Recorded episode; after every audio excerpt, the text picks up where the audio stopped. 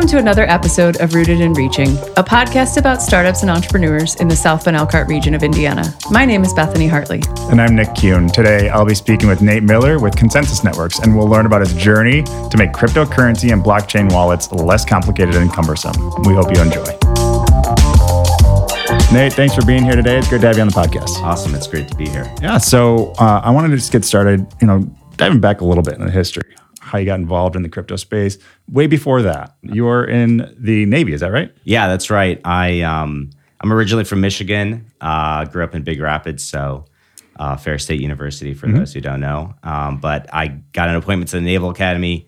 I went to the Naval Academy for for my college experience. From there, I, I went into the, the nuclear Navy pipeline, did submarine training, ended up out in Washington State, and I and I was there for a number of years operating submarines uh, and the nuclear reactors there. So that was like a, a totally crazy experience. Um, and then my my final tour of duty was actually here uh, in South Bend at University of Notre Dame, teaching at ROTC.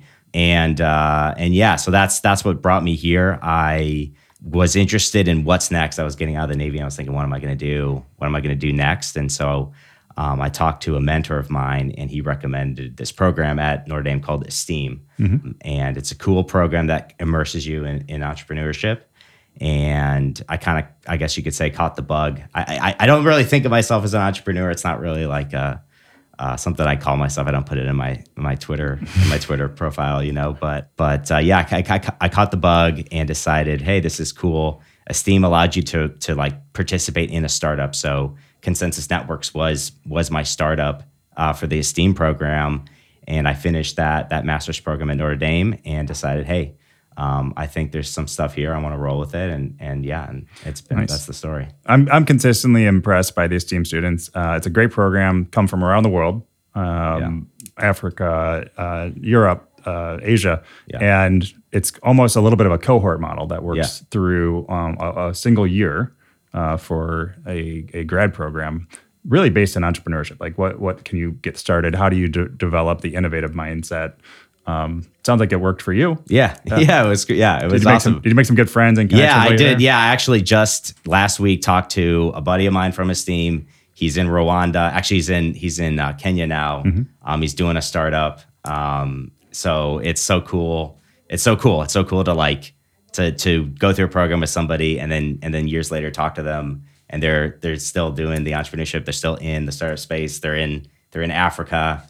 Uh, doing startups in Africa, um, it's it's really cool to to be able to have conversations like that and think about um, think about how that works and talk to people like that. Yeah. What a great example of how to leverage uh, a, a tier one university and how they can think differently about education. I want to double back a little bit on the academy. Those aren't easy to get into. Right? They're, they're extremely challenging, and they're extremely challenging to to be a part of for a, a long period of time. A lot of people don't go in there with a military background necessarily. yeah. So, can you tell us a little bit about your experience at the Naval Academy? Yeah, yeah. So I do have kind of a little bit of a lineage there. My my dad actually went to the Naval Academy. Um, my my grandfather uh, is was a retired captain and served during World War II. And my and my grandpa really really got me into the Naval Academy, or he didn't get me in. He, he really encouraged me to go, encouraged me to apply. You know, he got me the application and said, you know, go ahead and apply. Uh, and so I did, and I was fortunate. Yeah, I was fortunate enough to get in. You do have to go through a number of interviews. You have to get uh, a recommendation from either your representative, your your your congressional representative, or or a senator. I was able to get get get that, and and um, and so there is a process, and and then you know the Naval Academy itself is is it's a structured environment, but it's also very uh, fast paced competitive time and uh, yeah it's tough it's tough to do i, I uh, sometimes look back and think man like what was you know how did i do that because yeah it, it is really tough. I think i've taken a lot of those lessons though and applied them to entrepreneurship though. Um, really fighting through challenges trying to think outside the box. I think a lot of people think of the military as very linear in thinking and very non-creative. Um, and i think that that can be true for sure. But one of the things that I discovered about myself when I was in the military is that I was able to do really well in the military by thinking outside of the box just enough hmm. and and trying to do things just a little bit different than other people were doing within the guidelines and procedures that I had to for for operating a submarine or or doing other duties that I had. but it was enough that I was able to kind of, you know, achieve kind of a little bit higher level and and, and do well and, and you know and, and do well when it when it came to you know my performance reviews and things like that. And so I, I've tried to take those lessons to entrepreneurship where you know you you want to have structure within your company and you want to have it's tough it's tough in a startup because there's just a few people a lot of people have a lot of different responsibilities. So you can't you can't have this like really formal structured you know bureaucracy in your startup because a lot of people got to do a lot of different things. You got to move fast. You got to break things right and so I, have tried to have a little bit of structure, enough structure where, hey, we're, we're following up on things. We've got structured time where we have feedback sessions and we're we're really taking a look and we have processes for how we do things. But on the same side, I try to also uh, keep things open and loose, allow people to to create, you know, allow for innovation to happen. And so I, I some of that did come from my time in, in the military, actually, where where you did need to have a little bit of creativity and allow that to flow, even though you were constrained by kind of you know the bureaucracy of things. So. It's, a, it's a fantastic way to describe it. I think uh, the entrepreneurial mindset may be thought of from a, a, lot of different perspectives as the Wild West, or you're a cowboy, or you're on a speedboat. Like you can just do whatever you want and figure it out and go, go, go. But it's not. It's still a business. You still have blocking and tackling. You still have process and form and structure. But you do need to go quickly. Yeah. And so that's yeah. that's a fascinating way to tie in well, uh, like you said, a, a, more structured, rigid model with how do you innovate alongside of that? Yeah, yeah, fascinating. So let's fast forward a little bit to you're out of Esteem. You, you did a capstone project called Consensus Networks. Tell us what what that is. Yeah, so I, I was getting into to crypto while I was um, while I had actually before I even started Esteem. I was just I was kind of curious. You know, I was listening, I think listening to the radio and they were talking about a Bitcoin ETF, um, and this was like 2000 and 16 and I was kind of like, oh yeah, I think I heard of Bitcoin maybe. And and so I got into it, started to really, you know, immerse myself in the technology and and what was going on in the space. So I was really excited to do the project.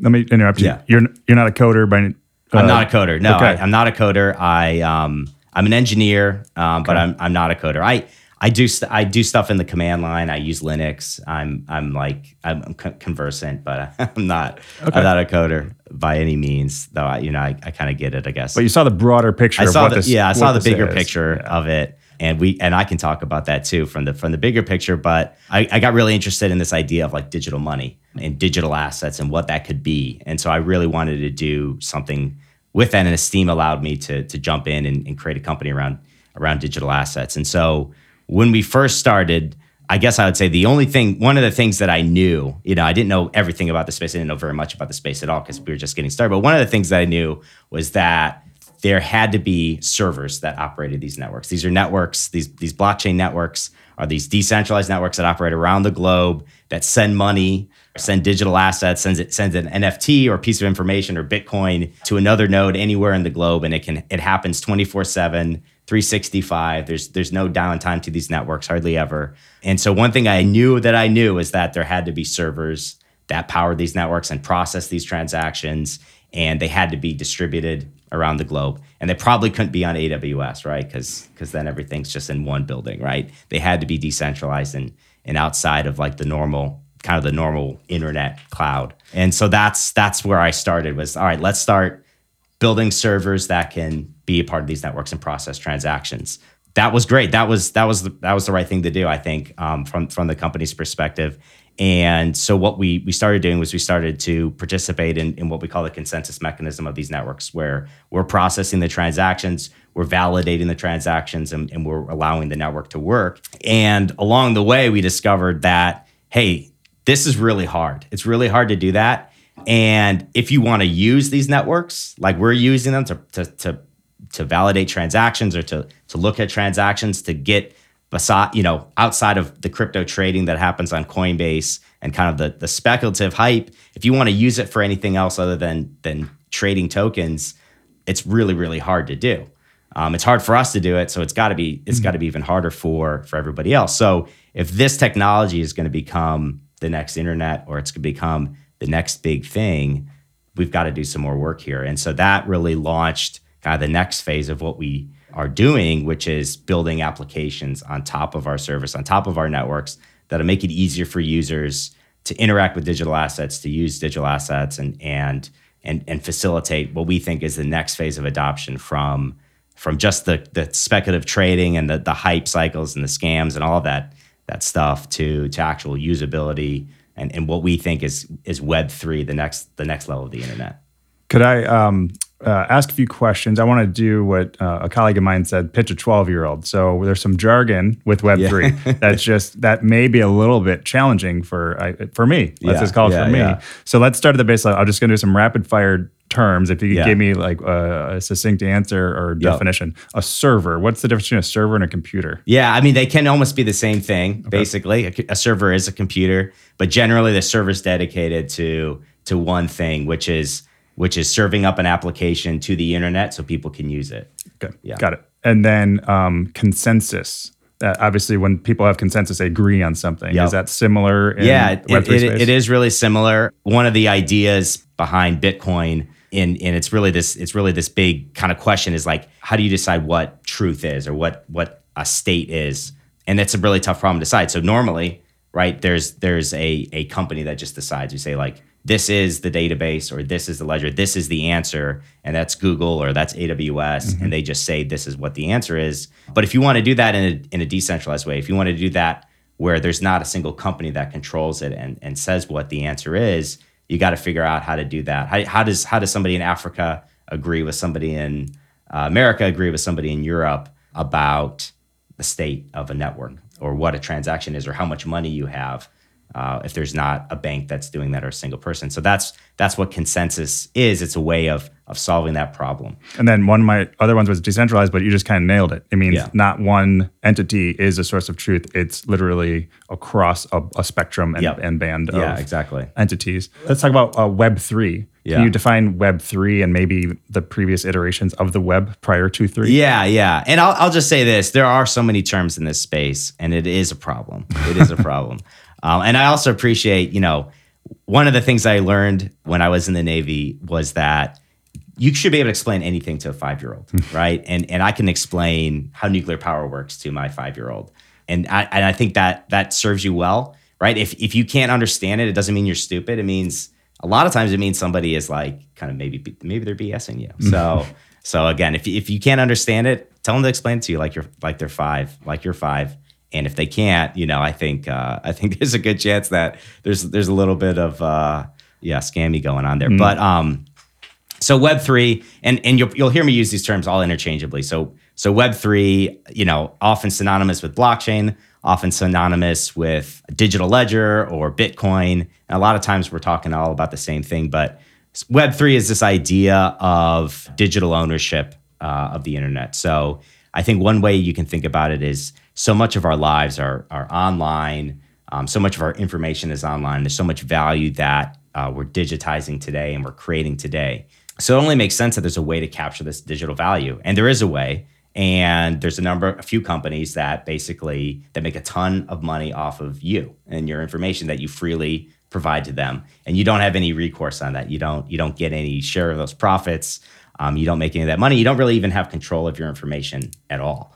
Um, and so Web three and and and blockchain was partially born out of this frustration with hey, there's there's just a few people that control all of this information. They have all of this power. There's got to be a way we we can return digital value and and and the ability to control your you know control your path to to the individual and so that is that's really where web 3 came from and so that's that's really how i think of web 3 you know if you want to say like web 1 was really kind of the the early internet where we're talking DARPANET, really basic kind of emailing, um, that very early stage. Web two is kind of what we have today, where we've got these, you know, web applications. You can go online, you know, use Facebook, use TikTok, use Twitter. These are all web applications. Web three is is that, but really with this data provenance, where you can start to own your data. Um, you can transact digital value. You can send money to people natively, and you don't need a third party controlling that to do that. Got it. That's helpful. Thank you.